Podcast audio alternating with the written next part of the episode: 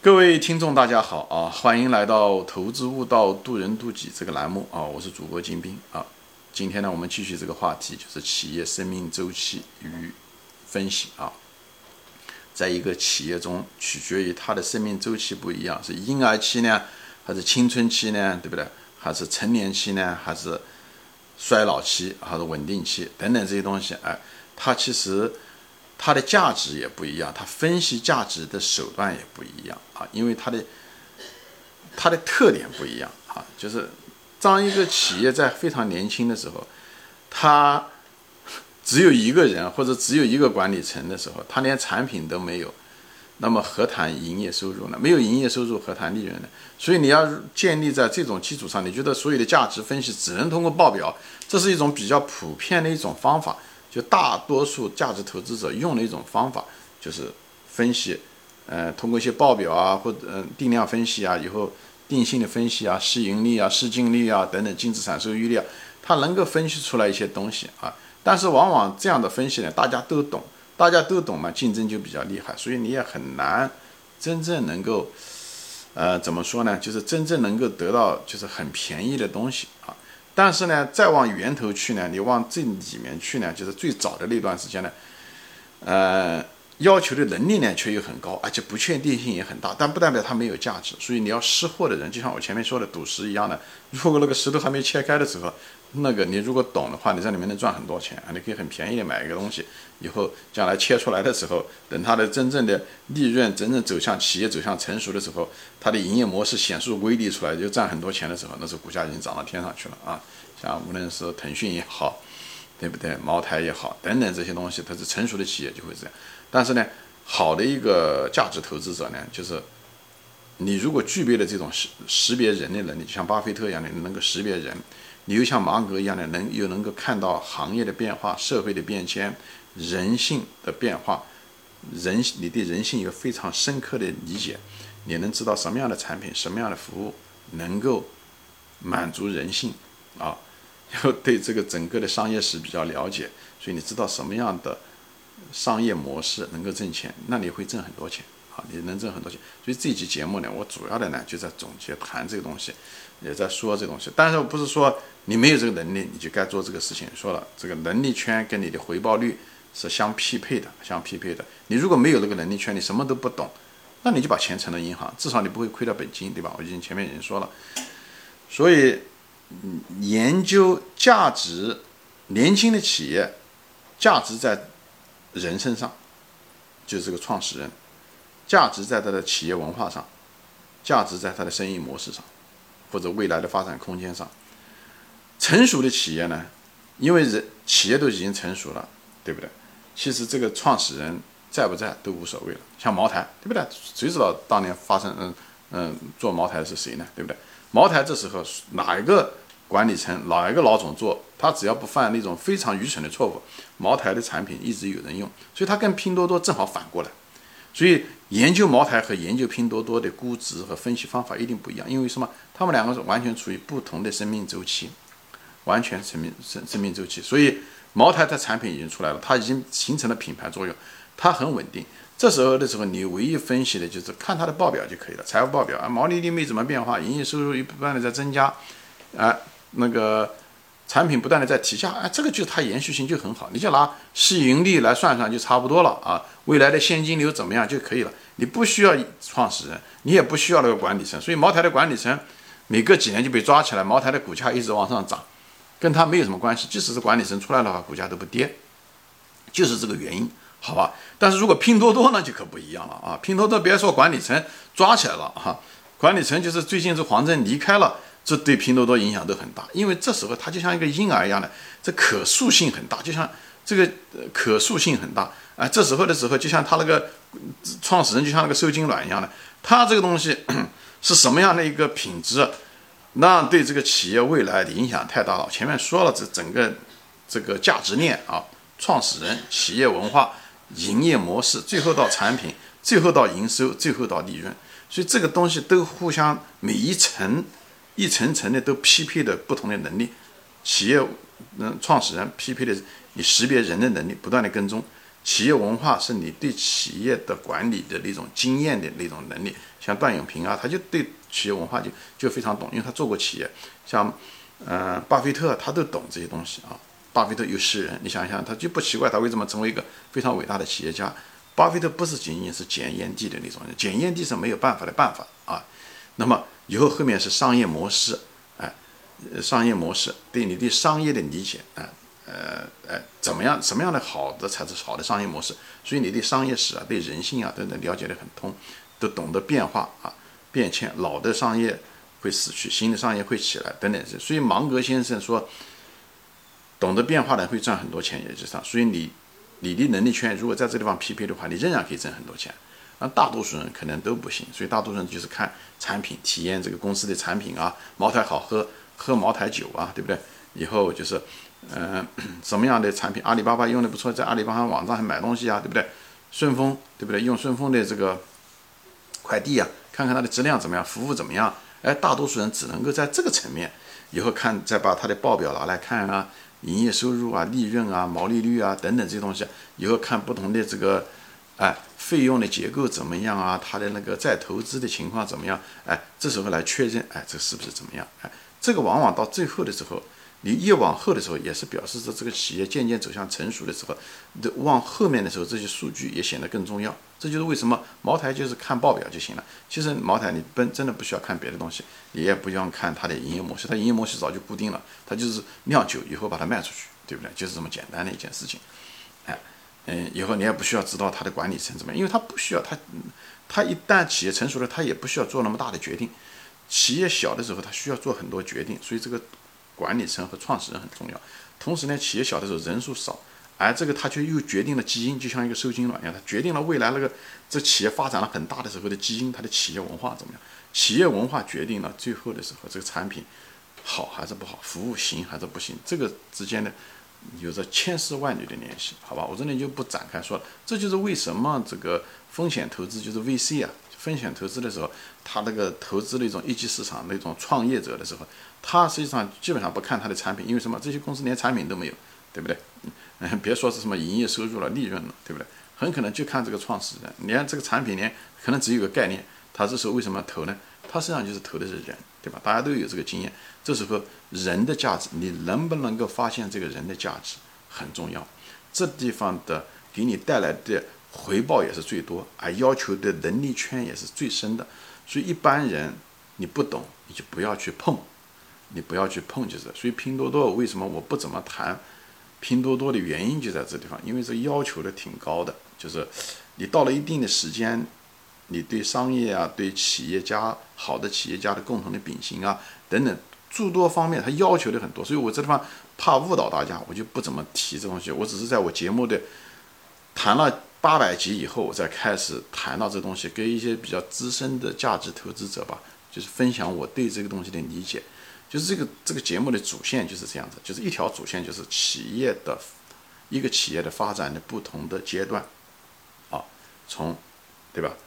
不同的阶段，创始人、团队、企业文化，对不对？生意模式、产品和服务，以后出现营收，以后出现利润。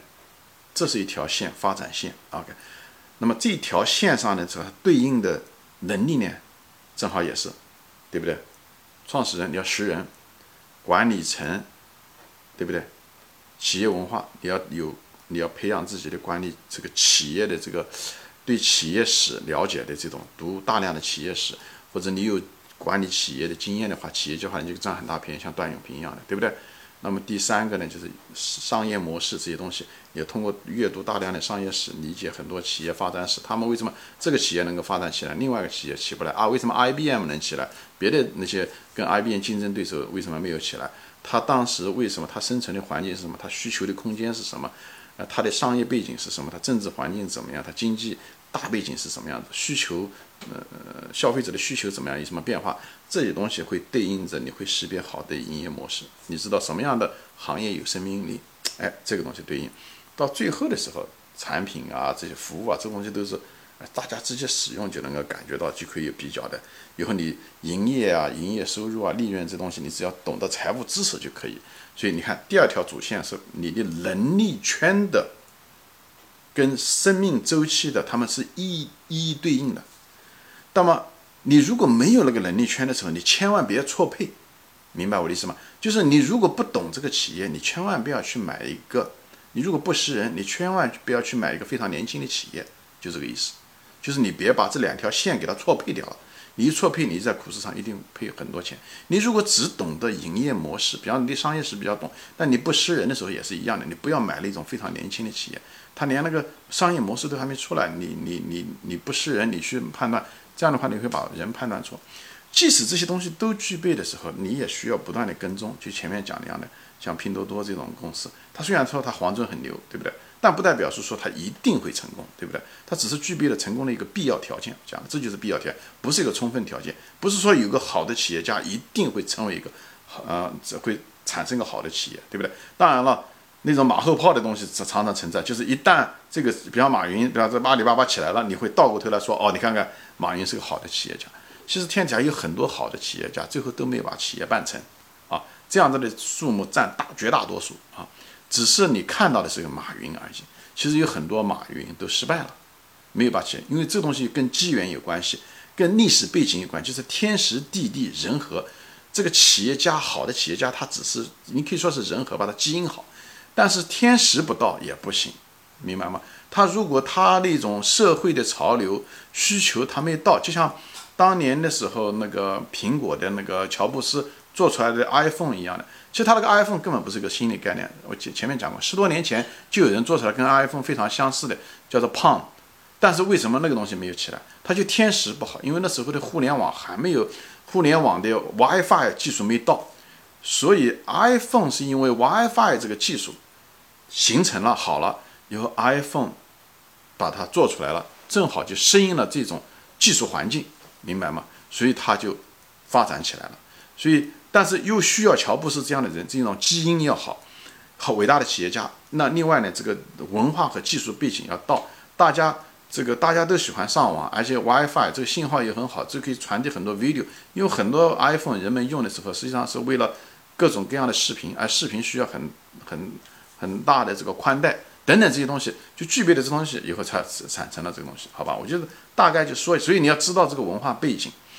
所以你看拼，就拿拼多多这个例子啊。所以呢，你看哦，好好的创始人，那么他们有没有好的企业文化？所以呢，你要得打听啊，谁在拼多多上班啊，或者你用拼多多的产品，以后打电话他看他客服怎么样啊？他出现了问题，他是不是很快去解决问题啊？他虽然报的那些假货的东西，他是不是花精力在动弄啊，在搞？这个东西你能看到企业文，虽然不知道企业文化是看不见摸不着，但是能感知到的。好吧，所以你就看，包括跟他职员的，嗯，那个用他的产品啊，客服前面讲了，参加他的一些发布会啊，呃，跟呃技术人员啊等等这东西，看一些蛛丝马迹，你能知道管中窥豹，你能知道这个企业文化怎么回事？些好的企业文化你不一定知道，但糟糕的企业文化你很快就会知道。像特斯拉的企业文化就不怎么样啊，虽然股票涨得也很好。那么后面呢，就是什么呢？就是这个这种创，就是营业。这个模式，所以你对商业的一个人对你商业的理解力要很强啊，所以呢你要不断的研究。你如果不懂商业的理解力，那么你只能去看财务报表啊，你就只能够看财务报表。因为商业的理解，很多公司它其实它不挣钱，对不对？很多像像美团啊，还有很多公司像拼多多，很多大量的成长公司它不赚钱，但它的商业模式如果还可以的话，那么其实给你一定的借鉴。你如果没不具备识别好的商业模式的一种能力的时候，那你只能够退其次，你就去分析他的财务报表，就做个会计，好好的把财务报表搞清楚就行了。就是人，你是几斤几两，你能够挑五十斤的担子，你就我去前面讲过很多次，不要挑两百五十斤的，把自己压垮了啊。所以呢，这个很不划来。这样子的话，你挑五十斤，你就吃五十斤的饭。你如果什么都不懂，我就说了嘛，你把钱存到银行，至少你钱不会丢掉，对不对？不像有些人。他认为他行，又跑到股市上了。实际上他什么都不懂，连钞票都都都看不懂。最后把本来应该到银行里至少能本金拿回来，每个月还能够啊，每年可以拿个百分之一到二的利息，连这个都没有。最后的时候呢，你存进你到股市上一万块钱投进去，很可能最后一年以后你可能只能取回两千块钱、三千块钱回来了，那对吧？所以人能力圈到底多少，并不是最重要的。最重要的是，你知不知道自己的能力圈？以后跟他产生相匹配的投资策略。这我在别的节目中谈到过，资产配置啊，这些东西都说过。所以人最重要的在投资中最重要的就是识别自己的能力。所以这股市是一个修行的地方，就是你你可以发现自己，你发现自己的弱点，你知道自己几斤几两，你觉得你该不该提高，你怎么样提高，而不是错判自己，自大、自傲，觉得自己怎么样怎么样怎么样，最后的结果就是你倒霉啊！所以我就在这地方就不展开说了啊。所以这地方就是说到了，就是像茅台，对吧？我前面讲了，它就是个成熟的企业，那么。这种成熟的企业的时候，那么你用的工具、用的分析估值就可以了，你就不需要呃知道这个什么什么呃创始人怎么样，企业文化怎么样。茅台的企业文化不需要很好啊，因为它的产品已经很成熟，已经很好。当然，像这样子的嗯公司也凤毛麟角，非常非常少啊。所以大多数的企业是需要好的企业文化的。但是有的老的企业，它创始人早就离开了，或者都死掉了，哦，对不对？这个都。对不对？你这时候你就看它的产品、品牌、服务是不是有可持续性，大家是不是需求需要，呃，定价权怎么样等等这些东西，你就看啊，看看市盈率啊，啊，未来现金流，哎，这套方法就对茅台就非常非常适用，好吧？行，今天我就暂时就说到这里啊，我说的这些东西就是想给大家分享，价值投资不是一个死板的概念，只是在 财务报表中能看到一些东西，价值投资。就看发现什么价值，年轻的公司的价值就在那个创始人，就在那个管理团队，就在那个企业文化中。关键是你能不能有那个本事识别，你是不是那个伯乐？你不是那个伯乐，你不要随随便便就找了个千里马啊！你没有那个能力，你没有那个眼光，所以呢，你就是骑着驴再去看马，把你那个骑驴的技术能鉴别驴，你至少能够分别什么是驴，什么是马，这个可能更重要啊。所以，所以呢，你不要拿骑驴的技术去找马。啊，你找到了你也持有不住，好吧？而且呢，很可能就是把你认为死马，最后找了一个骡子，或者找了一匹匹驴啊。这话可能难听一点，就这个意思，就是不要错配自己的能力，好吧？行，今天我就分享到这里啊，谢谢大家收看，我们下次再见，欢迎转发。